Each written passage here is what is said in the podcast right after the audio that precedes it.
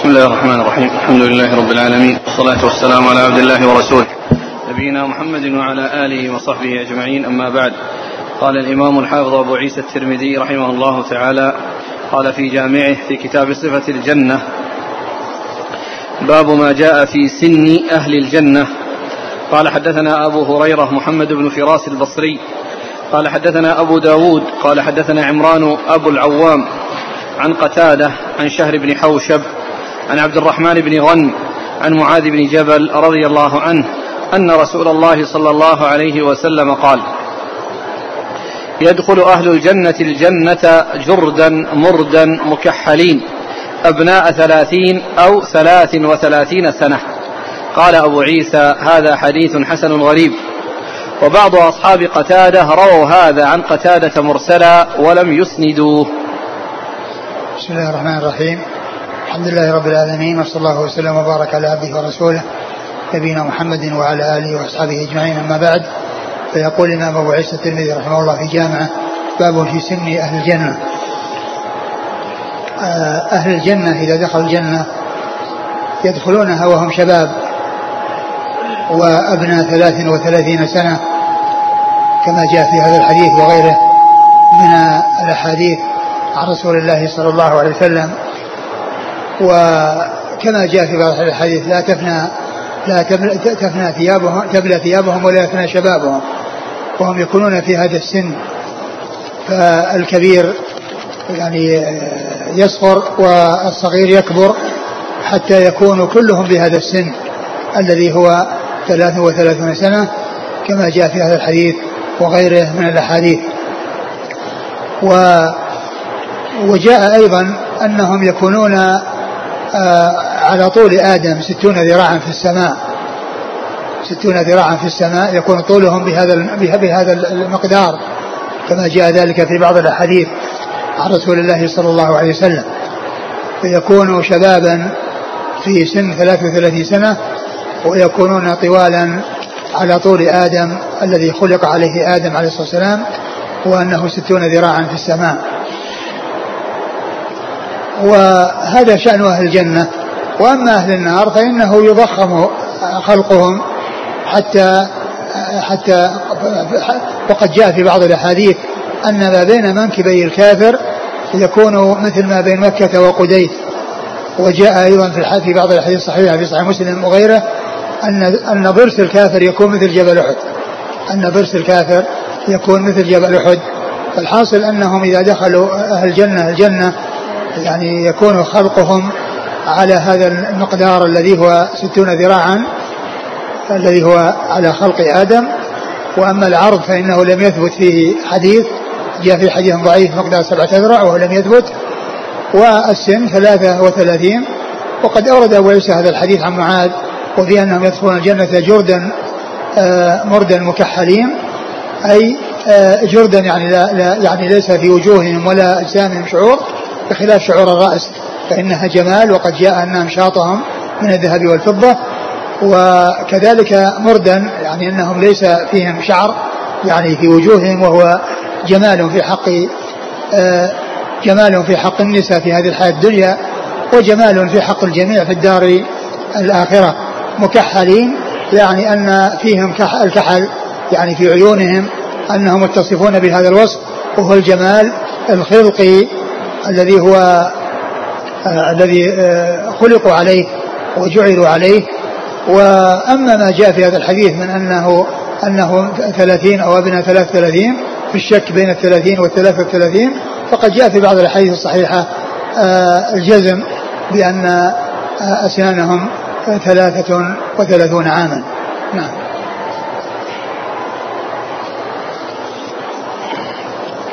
قال حدثنا أبو هريرة محمد بن فراس البصري. هو صدوق الترمذي بن ماجه. نعم. عن أبي داود. وهو السجستاني وهو الطيالسي سليمان بن داود الطيالسي ثقة أخرجه البخاري تعليقا ومسلم وأصحاب السنن عن عمران أبو العوام. وهو صدوق. يهم أخرج البخاري نعم. تعليقا وأصحاب السنن. نعم. عن قتادة. قتادة بن دعامة السديسي البصري ثقة أخرج أصحاب كتب الستة. عن شهر بن حوشب. وهو صدوق كثير كثير الأوهام. الإرسال والأوهام. كثير الإرسال والأوهام. أخرج له. خالف المفرد ومسلم وأصحاب السنن نعم. عن عبد الرحمن بن غنم. عن عبد الرحمن بن غنم أخرج له. وهو مختلف في صحبته. نعم. أهل العلم أخرج البخاري تعليقا وأصحاب السنن. نعم. عن معاذ بن جبل. معاذ بن جبل رضي الله عنه أخرج له أصحاب كتب الستة. والحديث له شواهد. يعني لا من أوله الذي هو جرد ضرب المكحلين وقد مر. ولا من ناحية آه، السن. وأنه 32 30 أو أو 33 يعني هنا بالشك بين الثلاثين والثلاثة والثلاثين وفي الأحاديث الأخرى بالجزم في الثلاثة والثلاثين. قال وبعض أصحاب قتادة رووا هذا عن قتادة مرسلا ولم يسندوه. نعم يعني لم يسندوه يعني لم يرفعوه للرسول صلى الله عليه وسلم.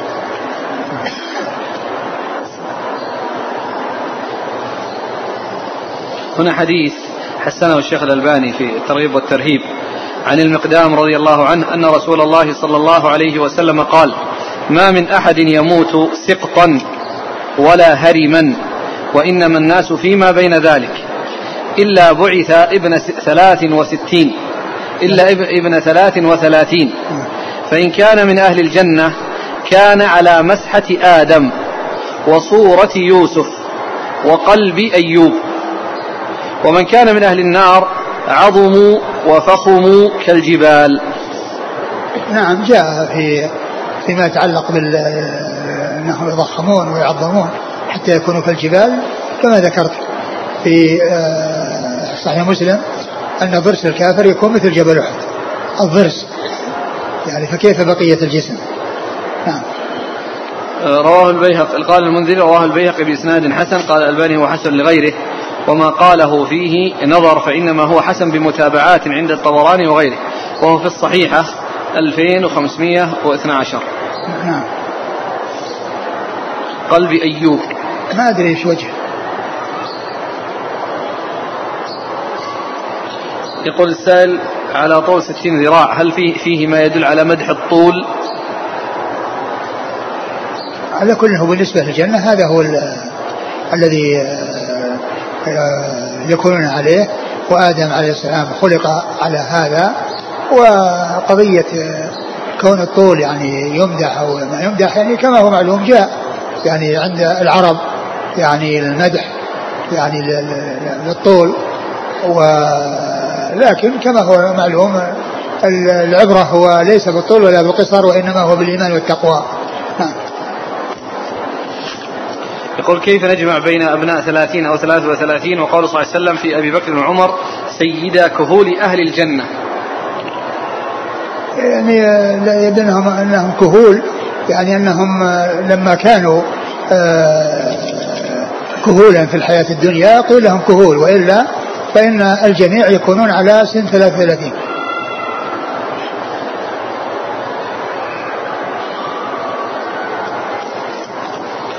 قال رحمه الله تعالى باب ما جاء في صف أهل الجنة.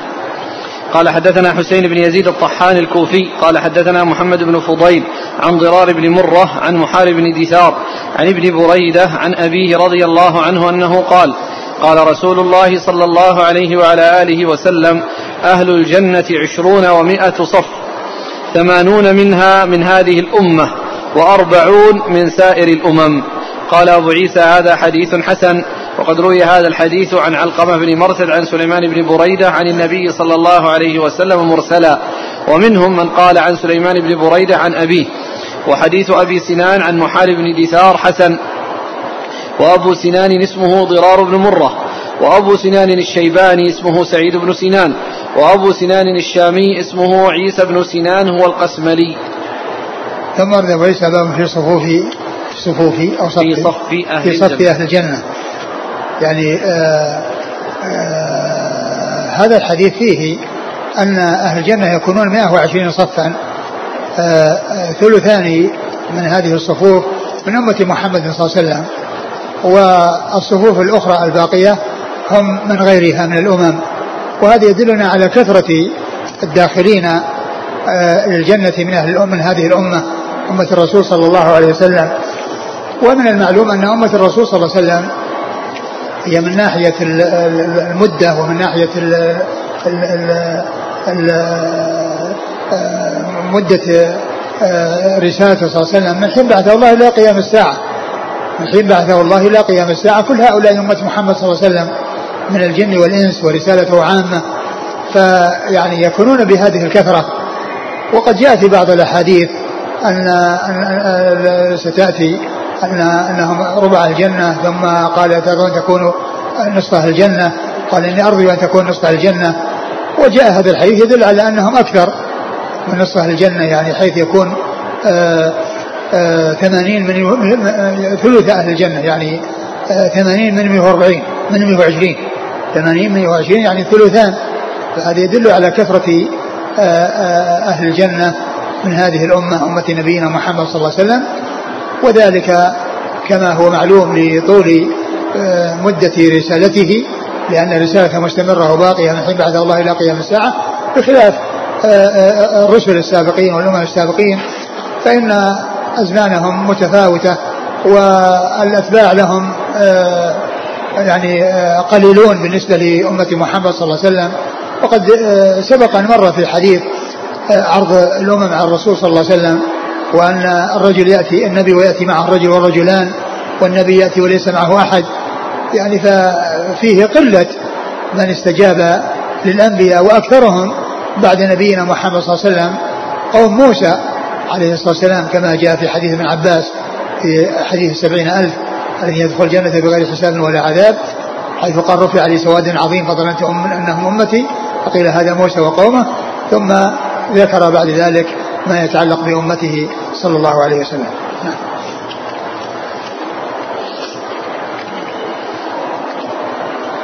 أهل الجنة عشرون ومائة صف ثمانون منها من هذه الأمة وأربعون من سائر الأمم. يعني وجودهم على الصف أو على شكل صف. هكذا جاء في الحديث. والذي يبدو انهم انها متساوية لأن يعني ذكر الصفوف يعني معناه إنها متساوية. قال حدثنا حسين بن يزيد الطحان الكوفي هو لين الحديث قال أبو داود الترمذي نعم. عن محمد بن فضيل صدوق أخرج أصحاب كتب الستة عن ضرار بن مرة وهو ثقة أخرج البخاري في الأدب المفرد ومسلم نعم. وأبو داود في المراسيل والترمذي والنسائي نعم. عن محارب بن دثار وهو ثقة أخرج له أصحاب الكتب نعم عن ابن بريدة هو, هو سليمان بن بريدة هو ثقة أخرجه مسلم وأصحاب السنن عن أبيه أبو بريدة بن الحصيب رضي الله عنه أخرجه أصحاب الكتب الستة. وروي هذا الحديث عن علقمة بن مرثد. ثقة أخرج أصحاب الكتب الستة.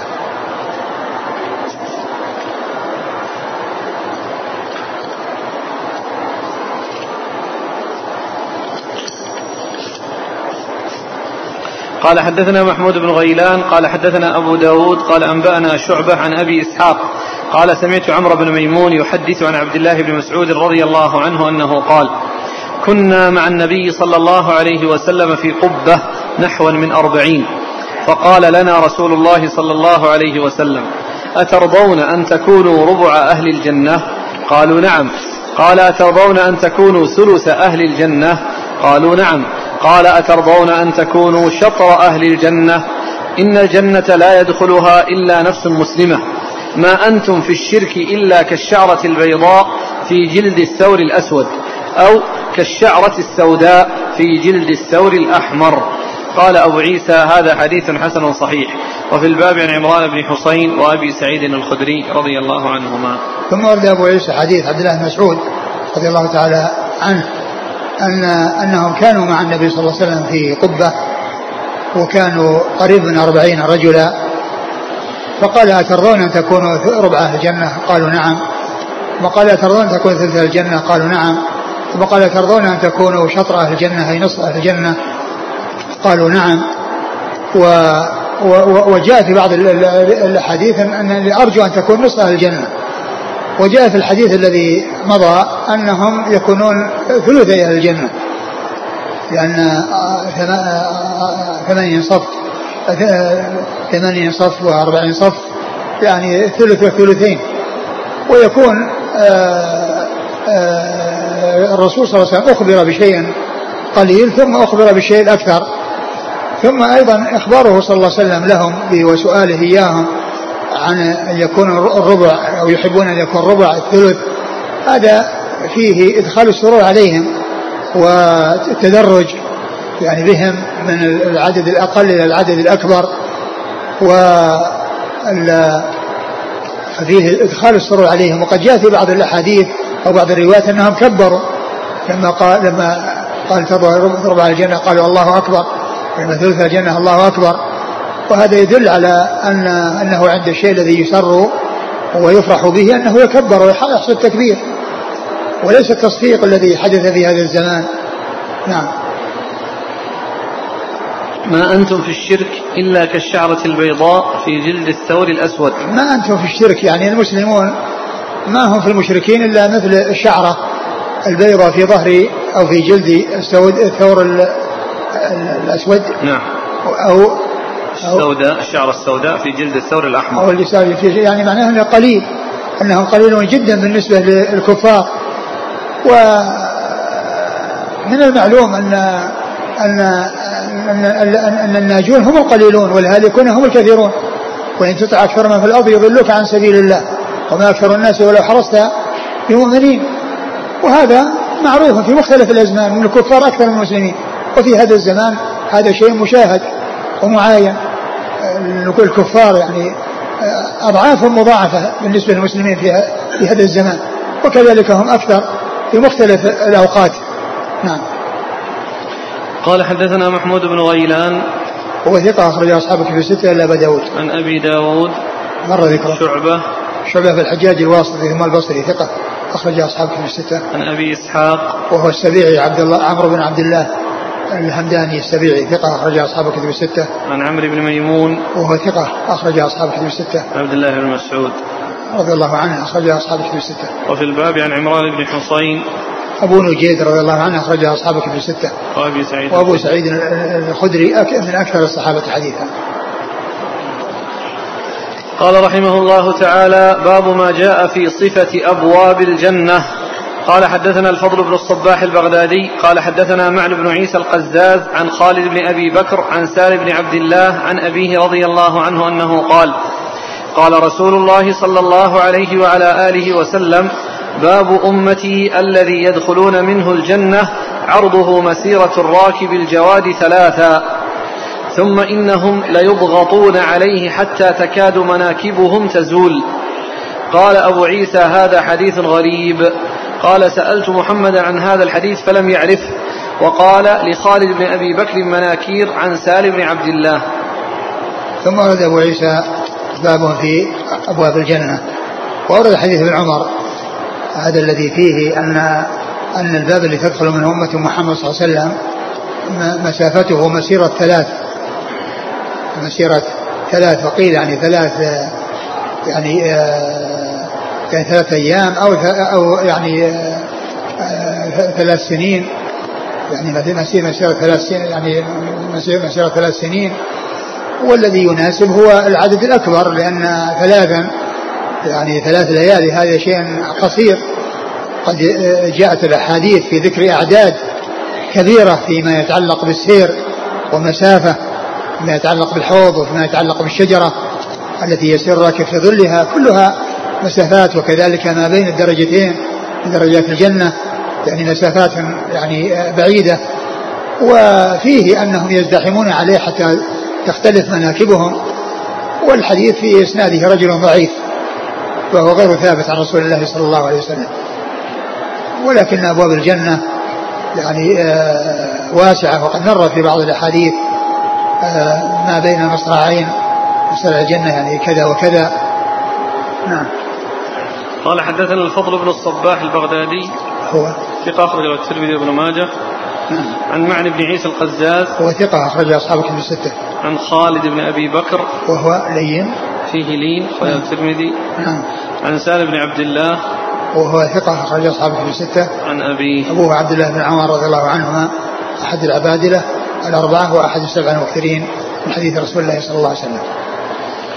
قال رحمه الله تعالى باب ما جاء في سوق الجنة. قال حدثنا محمد بن إسماعيل قال حدثنا هشام بن عمار قال حدثنا عبد الحميد بن حبيب بن أبي العشرين. قال حدثنا الأوزاعي قال حدثنا حسان بن عطية عن سعيد بن المسيب أنه لقي أبا هريرة رضي الله عنه. فقال أبو هريرة أسأل الله أن يجمع بيني وبينك في سوق الجنة. فقال سعيد أفيها سوق؟ قال نعم. أخبرني رسول الله صلى الله عليه وسلم أن أهل الجنة إذا دخلوها نزلوا فيها بفضل أعمالهم. ثم يؤذن في مقدار يوم الجمعة. ثم يؤذن في مقدار يوم الجمعة من أيام الدنيا فيزورون ربهم. ويبرز لهم عرشه ويتبدى لهم في روضة من رياض الجنة. فتوضع لهم منابر من نور ومنابر من ذهب ومنابر من فضة. ويجلس أدناهم وما فيهم من دني على كثبان المسك والكافور. وما يرون أن أصحاب الكراسي أصحاب الكراسي بأفضل منهم مجلسا. قال أبو هريرة قلت يا رسول الله وهل نرى ربنا؟ قال نعم. قال هل تتمارون في رؤية الشمس والقمر ليلة البدر؟ قلنا لا.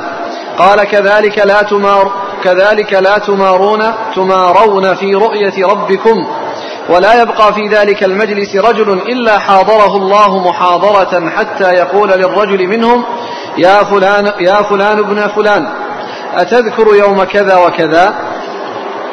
فيذكر ببعض غدراته في الدنيا فيقول يا ربي أفلم تغفر لي؟ فيقول بلى فسعة مغفرتي بلغت بك منزلتك هذه فبينما هم على ذلك غشيتهم سحابة من فوقهم. فأمطرت عليهم طيبا لم يجدوا مثل ريحه شيئا قط. ويقول ربنا تبارك وتعالى قوموا إلى ما أعددت لكم من الكرامة فخذوا ما اشتهيتم فنأتي سوقا قد حفت به الملائكة فيه ما لم تنظر العيون إلى مثله ولم تسمع الآذان ولم يخطر على القلوب فيحمل لنا ما اشتهينا ليس يباع فيها ولا يشترى. وفي ذلك السوق يلقى أهل الجنة بعضهم بعضا.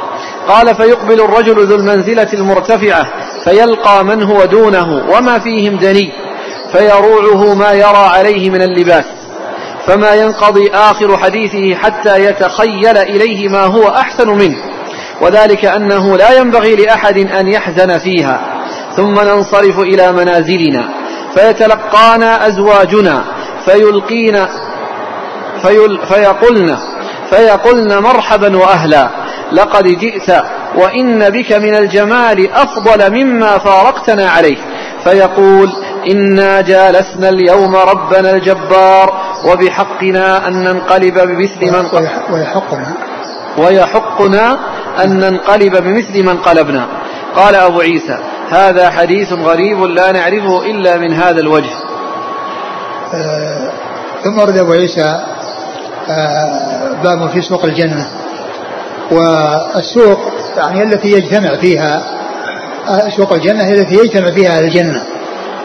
ويعني فهي سوق للاجتماع والالتقاء يلتقي بعضهم مع بعض. وليست أسواق البيع والشراء كما هو يعني معروف في الدنيا.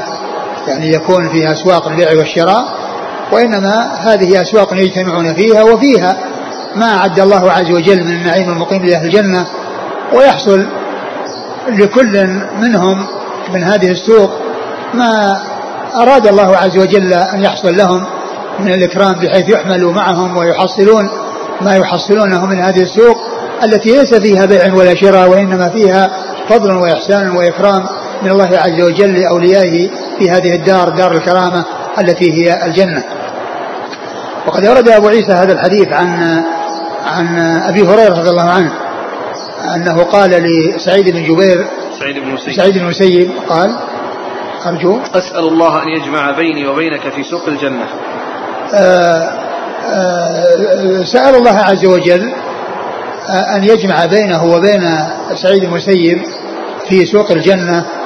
وهذا يعني ليبين أو ليحدثه بهذا الحديث لأنه إذا سأل الله عز وجل أن يجمع بينه وبين السوق يعني معناه أن في حديث عن رسول الله صلى الله عليه وسلم.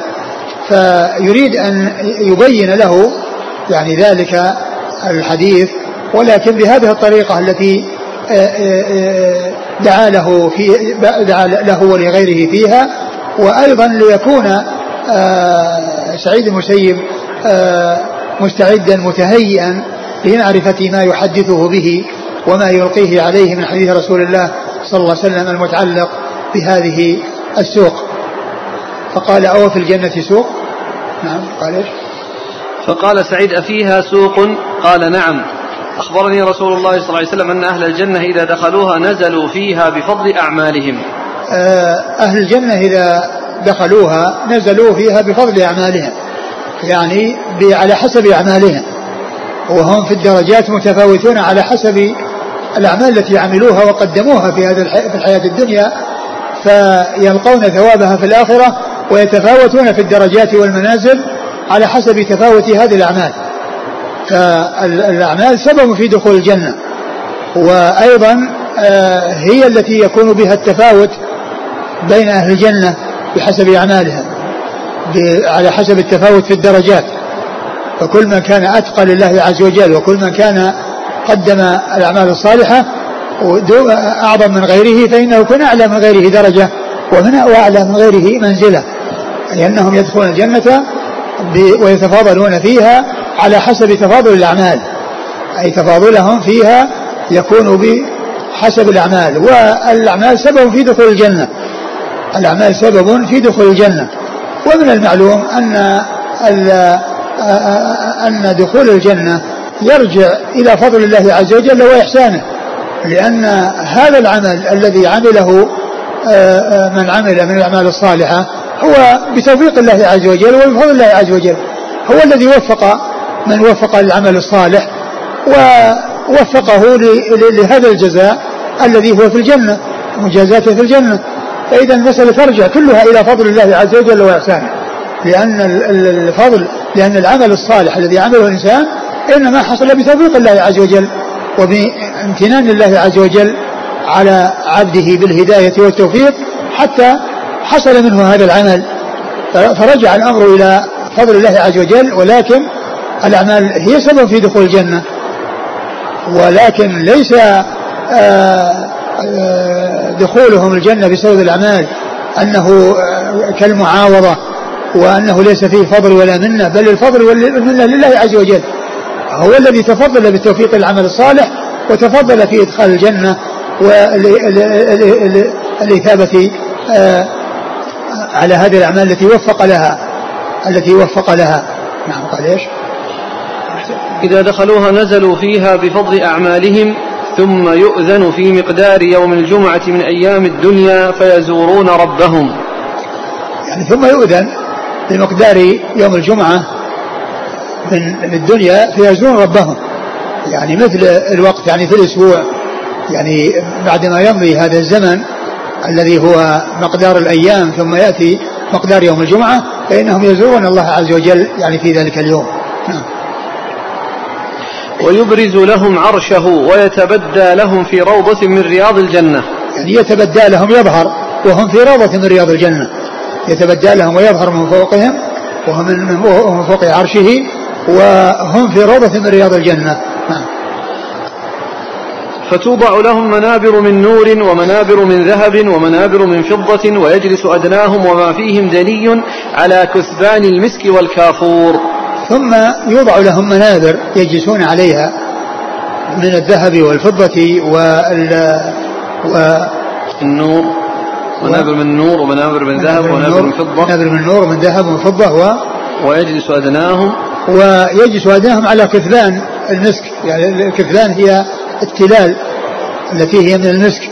هؤلاء ليسوا على كراسي ليسوا على المنابر ويرون أن أهل المنابر ليسوا أحسن منهم لأن هؤلاء هم أقلهم وليس فيهم دني لأن المقصود بهذا ال ال ليس الدم والدون وإنما التفاوت في الدرجات. ومن كان أقل درجة يعني لا يرى لغيره فضلا عليه. يرى أنه من في, في أحسن ما يكون من النعيم وفي أعظم ما يكون من النعيم. لأن أدنى أهل الجنة يتصور ما في أحد أحسن منه نعيم وأقل أهل النار عذابا يتصور ما في أحد يشد منه عذاب والعياذ بالله. نعم. قال أبو هريرة قلت يا رسول الله وهل نرى ربنا؟ قال نعم. هل تتمارون في رؤية الشمس والقمر ليلة البدر؟ قلنا لا قال كذلك لا تمارون في رؤية ربكم. قال هل نرى ربنا؟ قال هل هل ترون الشمس والقمر ترون الشمس وترون القمر ليلة البدر؟ ولا تمارون في الرؤية بحيث يعني يكون رؤيتكم واضحة للشمس ورؤيتكم واضحة للقمر. ليس هناك خفاء وليس هناك غموض بل الأمر في ذلك واضح وأنكم آه، كل منكم يرى الشمس. ويرى القمر ليلة البدر حيث يكون مكتملا نوره فالكل يراه دون أن يتردد ودون أن يتمارى أو يحصل له تردد في آه، حصول الرؤية بل, بل إنه متحقق من حصول الرؤية للشمس ومن حصول الرؤية للقمر. إذا التحقق لرؤية الله عز وجل يكون في الدار الآخرة كما أن رؤية القمر محققة ورؤية الشمس محققة في هذه الحياة الدنيا. والمقصود من ذلك تشبيه الرؤية بالرؤية لا تشبيه المرئي بالمرئي لا تشبيه المرئي بالمرئي اللي هو الشمس والقمر بالله عز وجل أو الله بالشمس والقمر. ولكن تشبيه رؤية الشمس والقمر وتحققها وأن رؤية الله عز وجل تكون متحققة في الآخرة كما أن رؤية القمر ليلة البدر ورؤية الشمس في وسط النهار متحققة في الدنيا. معنى ذلك أن الرؤية محققة وثابتة والتشبيه للرؤية بالرؤية فقط وليس للمرئي بالمرئي لأن الله لا يشبهه شيء من خلقه سبحانه وتعالى. ولا يبقى في ذلك المجلس رجل إلا حاضره الله محاضرة حتى يقول للرجل منهم يا فلان ابن فلان أتذكر يوم كذا وكذا فيذكر, فيذكر ببعض غدراته في الدنيا فيقول يا رب أفلم تغفر لي؟ فيقول بلى. يعني ما يبقى أحد إلا وحضره الله يعني كلمه يعني بدون واسطة مثل ما مر في الحديث ما منكم من أحد إلا سيكلمه ربه ليس بينه وبينه ترجمان. لأن هذا يبين هذا يعني حاضره ربه يعني أنه خاطبه وكلمه ليس بينه وبينه ترجمان. نعم. فيقول أتذكر ويذكر بعض غدراته في الدنيا فيقول يا ربي أفلم تغفر لي؟ فيقول بلى فسعة مغفرتي بلغت بك منزلتك هذه. في فيذكر ببعض ما حصل منه في الدنيا مع أنه في الجنة. فيقول ألم تغفر لي؟ يعني ما وصلت إلى الجنة إلا لأنك قد غفرت لي. قال بلى ولكن آه إنما وصلت إلى وصلت بسعة رحمتي. الله عز وجل هو الذي رحمه هو الذي أحسن إليه وهو الذي تفضل عليه بأن أوصله إلى هذه المنزلة. وذلك برحمته وفضله وإحسانه ومغفرته لما حصل منه من الذنوب. فيكون يعني ذلك لبيان فضل الله عز وجل وإحسانه إلى عبده الذي أدخله الجنة. وقد كان صاحب ذنوب تجاوز الله عنها وغفر آه غفر له هذه الذنوب. نعم. فبينما هم على ذلك غشيتهم سحابة من فوقهم فأمطرت عليهم طيبا لم يجدوا مثل ريحه شيئا قط. ويقول ربنا تبارك وتعالى قوموا إلى ما أعددت لكم من الكرامة فخذوا ما اشتهيتم. فنأتي سوقا قد حفت به الملائكة. فيه ما لم تنظر العيون إلى مثله. ولم تسمع الآذان ولم يخطر على القلوب. فيحمل لنا ما اشتهينا ليس يباع فيها ولا يشترى. ثم يقال لهم آه، آه، قوموا إلى ما أعد الله لكم من الكرامة فيأتون هذه السوق التي فيها ما أعد الله عز وجل من النعيم وفيها الملائكة تحفها فيحمل لهم ما أرادوا وفيه ما لا لم ترى الأعين مثله ولم تسمع الآذان بمثله وهذا من مما أعده الله الجنة آه، من الكرامة لأوليائه. وفيها ما لا عين رأت ولا أذن سمعت ولا خطر على قلب بشر. فيحمل لنا ما اشتهينا ليس يباع فيها ولا يشترى لأن أنهم هذه السوق التي يلتقون فيها ويرى بعضهم بعضا فيها وهي آآ آآ آآ ما فيها من النعيم إنما يحصل لهم إكراما من الله عز وجل وليس سوقا للبيع والشراء فيحمل لهم ما أرادوا من هذا النعيم يحمل لهم ما أرادوا من هذا النعيم يذهبون به معهم. وفي ذلك السوق يلقى أهل الجنة بعضهم بعضا. قال فيقبل الرجل ذو المنزلة المرتفعة فيلقى من هو دونه وما فيهم دني فيروعه ما يرى عليه من اللباس. فما ينقضي آخر حديثه حتى يخيل إليه ما هو أحسن منه. يعني أنهم يلتقون في الجنة ويرى بعضهم بعضا و في هذه السوق ويعني يرى يعني من كان درجة أعلى نزل يعني حتى يلتقوا يعني في ذلك المكان أو في ذلك السوق و ويرى يعني بعضهم ما يعني على غيره يعني ما يعجبه يعني من اللباس فلا يعني يبرح يسيرا حتى يحصل له ما هو أكمل وما هو أعظم وما هو أحسن من هذا الشيء الذي أعجبه. نعم. وذلك أنه لا ينبغي لأحد أن يحزن فيها. نعم. ثم ننصرف إلى منازلنا فيتلقانا أزواجنا فيقولن مرحبا وأهلا. لقد جئت وإن بك من الجمال أفضل مما فارقتنا عليه. فيقول إنا جالسنا اليوم ربنا الجبار. ويحقنا أن ننقلب بمثل من قلبنا. نعم وتلتقيهم زوجاتهم من نساء الدنيا ومن الحور العين بهذا الترحيب وهذا السرور وتخاطبهم بهذا الخطاب أنكم رجعتم وأنتم أجمل وأحسن مما كنتم عليه لما ذهبتم وأنهم ازدادوا جمالا إلى جمالهم وحسنا إلى حسنهم. فيقولون ويحقنا وفي بعض الألفاظ ويحق لنا يعني في نسخة الشارح ويحق لنا آه، يعني أن, أن, أن لأننا قد جالسنا ربنا يعني حصل لهم هذا الإكرام وحصل هذا الفضل لأنهم جالسوا الله عز وجل ولأنهم أيضا آه، آه، حصل من هذه السحابة التي فيها أطيب ما يكون من الريح وكذلك هذا الذي رأوه في هذا السوق مما آه، مما لم مما لم يرى مثله ولم يسمع مثله ولم يخطر على القلب. مثله ويحمل لهم ما أرادوا. نعم. قال حدثنا محمد بن إسماعيل. هو البخاري. نعم. عن هشام بن عمار. هشام بن عمار هو صدوق أخرج له. البخاري وأصحاب السنن. نعم. عن عبد الحميد بن حبيب بن أبي العشر وهو صدوق أخرج له. أخطاء أخرج البخاري تعليقا والترمذي وابن ماجه. نعم. عن الأوزاعي. هو عبد الرحمن بن عمرو الأوزاعي ثقة أخرج أصحاب كتب الستة. عن حسان بن عطية وهو ثقة أخرج أصحاب كتب الستة. عن سعيد بن المسيب وهو ثقة أخرج أصحاب كتب الستة. عن أبي هريرة. عن أبي هريرة رضي الله عنه هو أكثر الصحابة حديثا. حديث الحديث ضعفه الشيخ الألباني لكن إسناده يعني كما هو يبدو يعني مستقيم. نعم.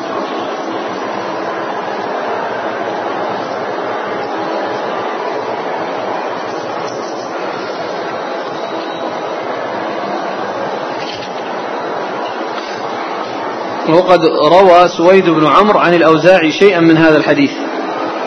سويد بن عمرو. ثقة أخرجه مسلم والترمذي والنسائي بن ماجه. نعم.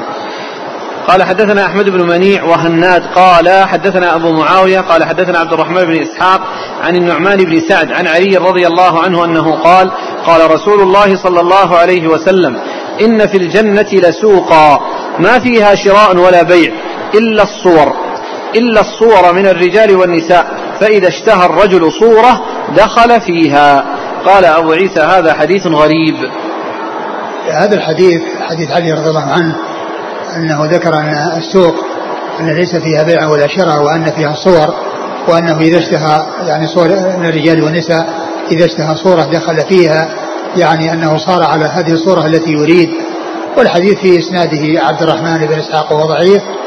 وفي إسناده أيضا شيخه وفيه ضعف أيضا. قال حدثنا أحمد بن منيع. هو ثقة أخرجه أصحاب في الستة. وهناد. هو ابن السري ثقة أخرجه البخاري في خلق أفعال العباد ومسلم وأصحاب السنن عن أبي معاوية. محمد بن خازم الضرير الكوفي ثقة أخرجه أصحاب الكتب الستة. عن عبد الرحمن بن إسحاق. وهو ضعيف أخرج له. أبو داود والترمذي. نعم. عن النعمان بن سعد. وهو؟ مقبول أخرجه الترمذي. نعم. عن علي. علي رضي الله عنه أمير المؤمنين. ورابع الخلفاء الراشدين الهادي المهديين صاحب المناقب الجمة والفضائل الكثيرة وحديثه عند أصحاب الكتب الستة. في حديث أبي هريرة تعددت الأسئلة في كون كأن الرجال ينقلبون إلى أهليهم فهل يؤخذ من أن النساء لا يرون ربهم ولا يجتمعن في هذا السوق؟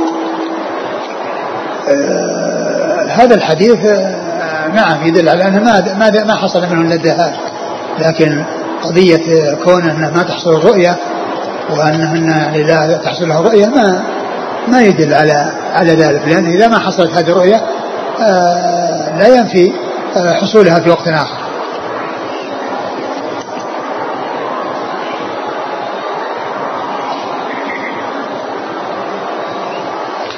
يقول هل ورد حديث أن رؤية الله عز وجل لأهل الجنة تكون بقدر ما يحافظ أو من يكون بقرب الإمام يوم الجمعة؟ فيقرب الإنسان من ربه بقربه ما, ما أعلم في هذا شيء. لا أعرف في هذا شيئا وهل ثبت أن بعض أهل الجنة يرون الله جل وعلا بكرة وعشية مرتين في اليوم. لا أذكر لا أدري.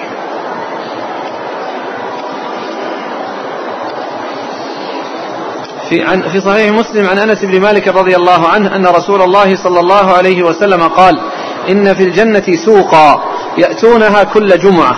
فتهب ريح الشمال فتحثو في وجوههم وثيابهم فيزدادون حسنا وجمالا فيرجعون إلى أهليهم وقد ازدادوا حسنا وجمالا فيقول لهم أهلوهم والله لقد ازددتم بعدنا حسنا وجمالا فيقولون وأنتم والله لقد ازددتم بعدنا حسنا وجمالا.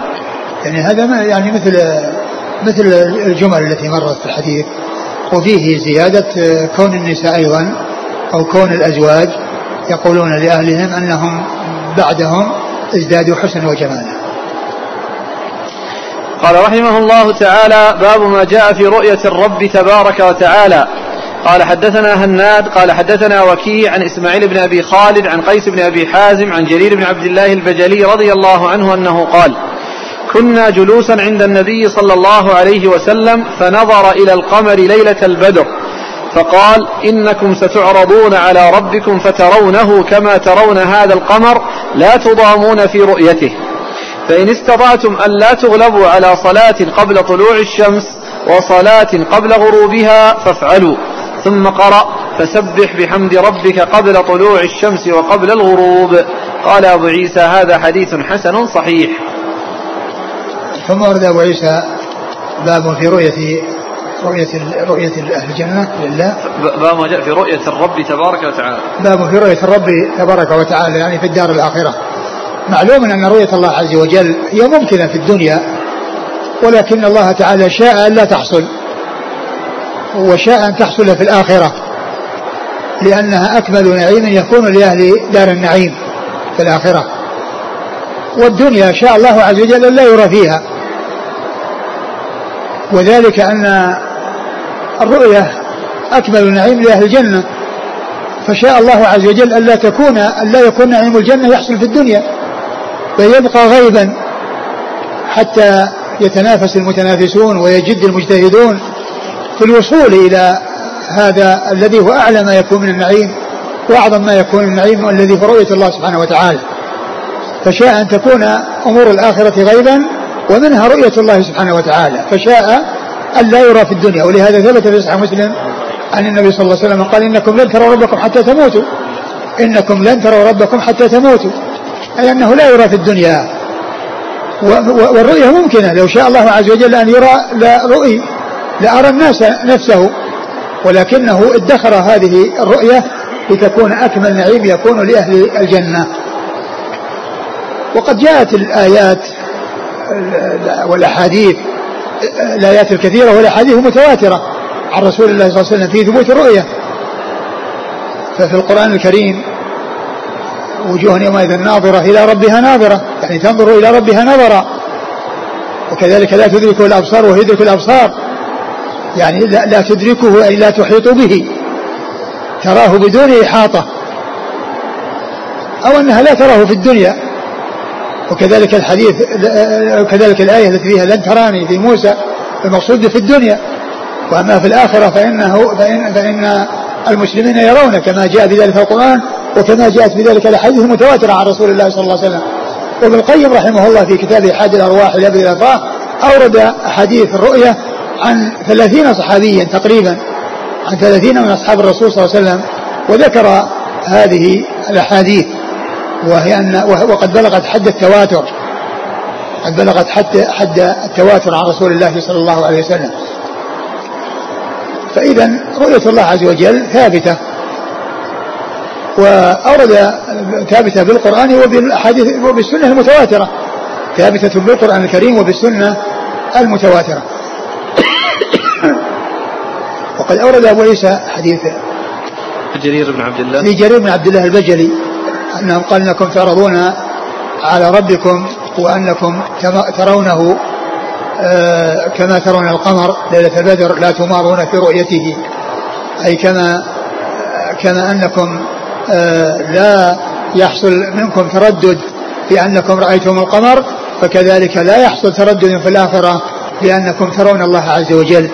وكما ذكرت يعني آه، آنفا التشبيه للرؤية بالرؤية وليس للمرئي بالمرئي أي أن الرؤية محققة في الآخرة لله كما أن رؤية الشمس محققة في هذه الحياة ورؤية القمر ليلة البدر محققة في هذه الحياة. أقرأ الحديث.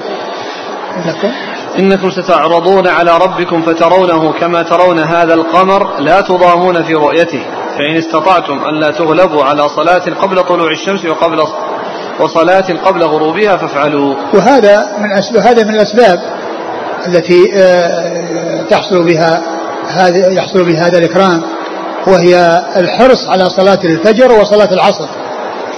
الحرص على جميع الصلوات. ولكن هاتين الصلاتين آه، ورد أحاديث تدل على كما جاء في هذا الحديث لا تغلب على صلاة قبل طلوع الشمس اللي في الفجر وصلاة قبل غروبها أي التي هي العصر. وذلك أن الفجر يكون في الوقت الذي يطيب فيه النوم ويطيب فيه الفراش ويحصل فيه التلذذ. ولهذا جاء في أذان الفجر الصلاة خير من النوم.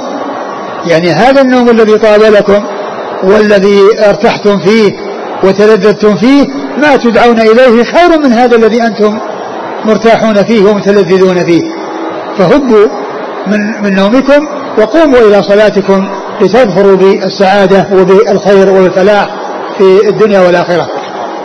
والعصر تكون في وقت العمل وفي وقت الاشتغال في العمل يعني وتحصيل الدنيا. فيكون آه، الإنسان آه، لا يشغله أي شاغل لا من ناحية الانشغال في تحصيل المعاش ولا من ناحية آه، طيب الفراش وطيب النوم. في وقت صلاة الفجر. فهذا يدل على عظم شأن هاتين الصلاتين وأنها من الأسباب التي يحصل بها الإنسان الجنة ويحصل بها رؤية الله سبحانه وتعالى. وقد جاء أيضا في الحديث فيما يتعلق بالصلاتين آه أنه يتعاقبون فيكم ملائكة بالليل وملائكة بالنهار أي صلاة الفجر ويجتمعون في صلاة العصر وصلاة الفجر. وكذلك من صلى الوردين في الوردين آه، دخل الجنة البردين هي الفجر والعصر. نعم. قال حدثنا هناد عن وكيع.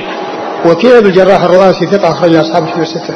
عن إسماعيل بن أبي خالد وهو ثقة أخرج أصحابه في الستة. عن قيس بن أبي حازم وهو ثقة أخرج أصحابه في الستة. عن جرير بن عبد الله البجلي رضي الله عنه أخرج أصحابه في الستة. قال حدثنا محمد بن بشار قال حدثنا عبد الرحمن بن مهدي قال حدثنا حماد بن سلمة عن ثابت البناني عن عبد الرحمن بن أبي ليلى عن صهيب رضي الله عنه عن النبي صلى الله عليه وعلى آله وسلم في قوله للذين أحسنوا الحسنى وزيادة قال إذا دخل أهل الجنة الجنة نادى مناد إن لكم عند الله موعدا. قالوا ألم يبيض وجوهنا وينجينا من النار ويدخلنا الجنة؟ قالوا بلى. قال فينكشف الحجاب. قال فوالله ما أعطاهم شيئا أحب إليهم من النظر إليه. ثم قال, نعم. قال أبو عيسى هذا حديث إنما أسنده حماد بن سلمة ورفعه. وروى سليمان بن المغيرة وحماد بن زيد. هذا الحديث عن ثابت البناني عن عبد الرحمن بن أبي ليلى قوله. ثم أبو عيسى حديث صهيب رضي الله عنه في آه، رؤية الله عز وجل وأنها هي الزيادة التي ذكرها الله عز وجل في قوله للذين أحسنوا الحسنى والزيادة لأن الحسنى هي الجنة ودخولهم فيها والزيادة هي أنهم يرون الله عز وجل. وقد جاء في هذا الحديث تفسير الحسنى بأنها الجنة والزيادة بأن بأنها النظر إلى الله سبحانه وتعالى بأنها النظر إلى الله سبحانه وتعالى وأنه يكشف الحجاب والحجاب هو النور الذي جاء في الحديث حجابه النور لو كشفه لأحرقت سبحات وجهه ما انتهى إليه بصره من خلقه. فإذا رؤية الله عز وجل في الجنة هذا الحديث من الحديث الدالة الدالة عليها والحديث قد أخرجه مسلم في صحيحه. نعم. قال حدثنا محمد بن بشار هو ثقة أخرج أصحاب الكتب الستة. عن عبد الرحمن بن مهدي. ثقة أخرج أصحاب الكتب الستة. حماد بن سلمة. ثقة أخرج البخاري تعليقا ومسلم وأصحاب السنن. عن ثابت البناني. ثقة أخرج أصحاب الكتب الستة. عن عبد الرحمن بن أبي ليلى. هو ثقة أخرج أصحاب الكتب الستة. عن صهيب. صهيب رضي الله عنه أخرج أخرج أصحاب الكتب. نعم. نعم. وروى سليمان بن المغيرة. هو ثقة أخرج أصحاب الكتب. نعم. وحماد بن زيد. حماد بن زيد ثقة أخرج أصحاب الكتب الستة. هذا الحديث عن ثابت عن عبد الرحمن بن أبي ليلى قوله. نعم. يقول السائل هل الكفار يرون الله تعالى يوم القيامة؟ آه، آه، هو ابن القيم رحمه الله ذكر في حد الأرواح أن هناك ثلاث أقوال في رؤية الله عز وجل. منها أحدها أنه يراه المؤمنون فقط والثاني يراه المؤمنون والمنافقون والثاني يراه المؤمنون والمنافقون والكفار. ويعني آه، يعني يستدلون على ذلك بذكر اللقي وأن كل يلقى ربه وأنه يعني آه، آه، لقي الله عز وجل أنه تحصل به آه، الرؤية. وإن حصلت الرؤية فإنها مثل الكلام الذي جاء أن أنهم أنهم يعني يمنعون من الكلام أنهم يعني أنهم يعني قال اخسأوا فيها ولا تكلمون أي أنهم أن الله لا يكلمهم أي كلام فيه آه، خير لهم. أنه لا يكلمهم الله وينظر لهم يوم القيامة أي أنهم كلام آه، الذي فيه مصلحة لهم وفيه فائدة لهم. ورؤية الله عز وجل لا شك أنها محققة وثابتة ومتواترة بالنسبة للمؤمنين في الجنة متواترة جاءت في الكتاب والسنة وأما رؤية غيرهم ففيها خلاف نعم. يقول قال ابن بطال ذهب أهل السنة وجمهور الأمة إلى جواز رؤية الله في الآخرة. هل هذا التعبير صحيح؟ جواز. على جواز رؤية الله في الدنيا. جواز رؤية الله في الدنيا نعم جائزة ولكنها غير واقعة. الجواز والإمكان نعم ممكن ليست مستحيل. ولهذا موسى سأل الله عز وجل أمرا ممكنا ما سأله أمرا مستحيلا حيث قال ربي أرني أنظر إليك. لم يسأله أمرا مستحيلا وإنما سأله أمرا ممكنا. ولكن الله عز وجل شاء ألا يرى في الدنيا. فلهذا قيل لن تراني أي في الدنيا. تعبير الجواز في الآخرة ما ما, ما يستقيم أبدا. يقول إلا إذا كان جوازها ووقوعها جواز ووقوع. نعم. هل من ينكر رؤية الله تعالى يكفر بدون إقامة الحجة؟ لا إقامة الحجة تقام الحجة. نعم. هل إذا دخل الجنة من ينكر الرؤية يحرم من الرؤية فقط ويتلذذ بغيرها من النعيم. هل إيش؟ الذي ينكر الرؤية ودخل الجنة فيما بعد. ما, ما ندري هل هل يعني يعني يدخل الجنة أو لا يدخل الجنة. يعني الله أعلم. يعني من ينكر يعني هذا وقد قامت على الحجة وبلغته الأحاديث وبلغه القرآن. يعني إذا كان كافرا فإنه لا يرى الله عز وجل. يعني في الجنة ولا يدخل الجنة. وأما يعني آه، الرؤية التي فيها خلاف يعني قبل ذلك يعني قبل الجنة فهذا كما ذكرت عن القيم أنه ذكر ذلك. لكن لا شك أن الحجة يعني آه، آه، تقام ومن قامت عليه الحجة قد بلغت الأحاديث حد التواتر وكذلك جاءت في القرآن فلا شك أنها عرض نفسه في هذا الأمر الخطير والعياذ بالله. بمناسبة ذكر حاد الأرواح يقول السائل هل صحيح أن الشيخ بن باز رحمه الله قال إن كتاب ابن القيم حاد الأرواح إلى بلاد الأفراح فيه أخطاء كثيرة ولم ينصح به؟ ولا ما سمعت في هذا ولا ولا أظنه يقول هذا الكلام. لا ينصح به؟ كيف لا ينصح به؟ كتاب عظيم وأي وما هي الأخطاء التي فيه؟ ما هي الأخطاء التي فيه؟ يعني هذا الكلام أنا ما ما أظنه يكون صحيحا عن الشيخ بن باز. وما وما وما نعلم فيه أخطاء. ما أقول ما نعلم ما نعرف إيش الخطأ الذي فيه. يعني هو فيه آه الكلام الذي حصل من ناحية المقا... ال... ال... ال... الأدلة على كون النار تفنى أو أو لا تفنى الذين قالوا بثنائها والذين قالوا بعدم ثنائها ثم إنه في الآخر قيل له فأي شيء فإن قلت إلى أي شيء انتهى. قولكم في هذه المسألة العظيمة. قلت انتهى إلى قول الله عز وجل إن ربك فعال لما يريد. انتهى إلى قول الله عز وجل إن ربك فعال لما يريد. فلكنه جاء عنه في كتاب الوابل الصيب ما يدل على أنه يرى أن النار التي تفنى هي النار التي فيها العصاة. عنه ما يبين أن النار التي فيها الكفار هذه لا تفنى. وأما النار التي فيها أهل التوحيد فإنهم يخرجون منها ويدخلون الجنة. ولهذا قال إن الدور ثلاث. داران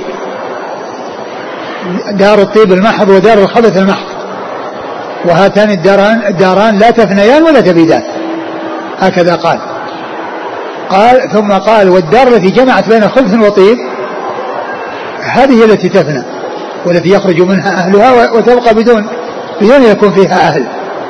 الذي هي دار العصاة التي جمعت بين أهل الخبث والطيب فإنهم يطهرون على ما يحصل حصل منهم من الخبث ثم يخرجون إلى الجنة. وأما بالنسبة للكفار فقد صرح حيث قال دار الطيب المحض ودار الخبث المحض هاتان الداران, الداران, الداران لا تفنيان فواضح في القول بالبقاء والاستمرار. والحاصل أن أستبعد غاية البعد. أن يكون الشيخ يعني يوصي بعدم آه، الرجوع إلى هذا الكتاب. أبدا. هذا كلام يعني آه، لا آه، لا يصح عن الشيخ. قال رحمه الله تعالى باب منه. قال حدثنا عبد بن حميد قال أخبرني شبابة عن إسرائيل عن ثوير قال سمعت ابن عمر رضي الله عنهما يقول قال رسول الله صلى الله عليه وسلم إن أدنى أهل الجنة منزلة لمن ينظر إلى جنانه وأزواجه ونعيمه وخدمه وسروره مسيرة ألف سنة وأكرمهم على الله من ينظر إلى وجهه غدوة وعشية. ثم قرأ رسول الله صلى الله عليه وسلم وجوه يومئذ ناظرة إلى ربها ناظرة. ثم ورد أبو عيسى هذا الحديث الذي فيه يعني بيان آه، عظم ما يكون لأهل الجنة من النعيم. ولكن هذا الحديث في إسناده ذوير وهو ضعيف فهو غير ثابت عن رسول الله صلى الله عليه وسلم. قال حدثنا عبد بن حميد. هو ثقة أخرج له. قال تعليقا ومسلم والترمذي. نعم. عن شبابة. هو ثقة أخرج أصحاب الكتب الستة. عن إسرائيل. وهو ثقة أخرج أصحاب الكتب الستة. عن ثوير. وهو ضعيف أخرج له. الترمذي. نعم. عن ابن عمر. رضي الله عنهما مر ذكره. قال أبو عيسى وقد روي هذا الحديث من غير وجه عن إسرائيل عن ثوير عن ابن عمر مرفوع ورواه عبد الملك بن أبجر هو؟ ثقة أخرجه مسلم وأبو داود والترمذي والنسائي. نعم. عن ثوير عن ابن عمر موقوف نعم. وروى عبيد الله الأشجعي هو؟ ثقة أخرج أصحاب الكتب نعم. إلا أبا داود. نعم. عن سفيان عن ثوير. نعم. سفيان الثوري. سفيان الثوري ثقة. نعم. عن مجاهد وهو ثقة أخرج أصحاب الستة. عن ابن عمر قوله ولم يرفعه حدثنا بذلك أبو كريب محمد بن العلاء وهو ثقة أخرج أصحاب الستة. قال حدثنا عبيد الله الأشجعي عن سفيان عن ثوير عن مجاهد عن ابن عمر نحوه ولم يرفعه.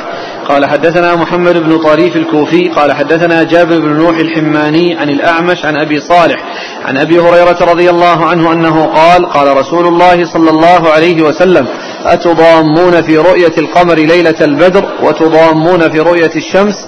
قالوا لا. قال فإنكم سترون ربكم كما ترون القمر ليلة البدر لا تضامون في رؤيته. ثم أورد هذا الحديث في رؤية الله عز وجل في الدار الآخرة في الجنة وأنهم يعني يرونه بوضوح وبجلاء وأنهم يعني لا يحصل ازدحام يعني من أجل الرؤية وإنما كل يراه بنفسه ولا يحصل آه يعني آه،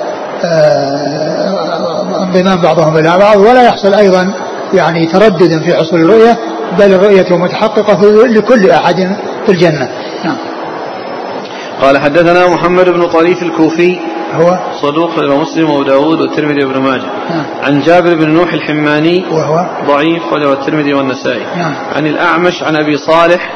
آه، أبو صالح الأعمش آه، هو ثقة أخرج أصحاب الستة وأبو صالح ذكوان السمان ثقة.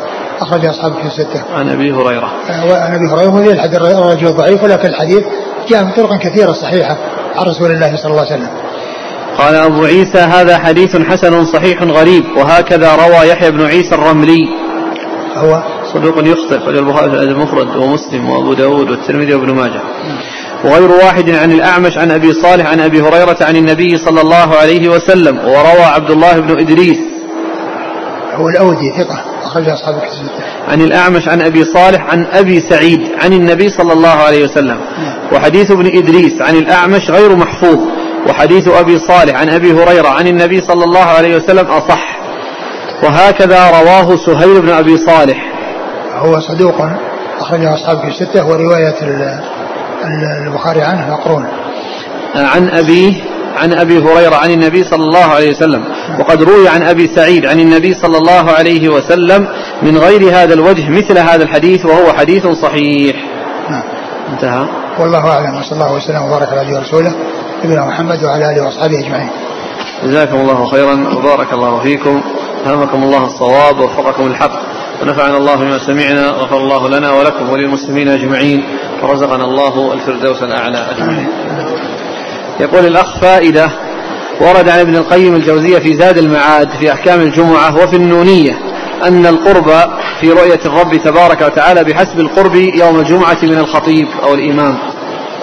بس هذا يحتاج إلى دليل.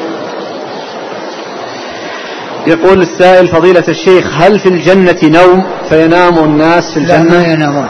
النوم أخو الموت وأهل الجنة لا ينامون. يقول السائل إذا ماتت المرأة وهي كارهة لزوجها هل تكون زوجة له في الآخرة؟ الله عز وجل ينزع ما في القلوب من الغل ويكون التصافي والتآلف فتكون لأنها كما قال الله نزعنا ما في قلوبهم من إخوانا على سر متقابلين.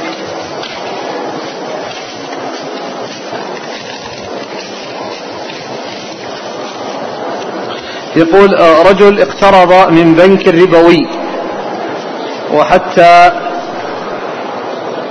يستفيد من هذا القرض طلب منه البنك أن يتخذ ضامنا. فما حكم هذا الضامن؟ آه ليس الإنسان يقترض وليس الإنسان يضمن يعني هذا آه، يعني هذا الشيء المحرم الذي هو الدخول في أمر محرم لأن هذا من التعاون على الإثم والعدوان. يقول قال علي بن أبي طالب رضي الله عنه ما أدركت مع الإمام فهو أول صلاتك.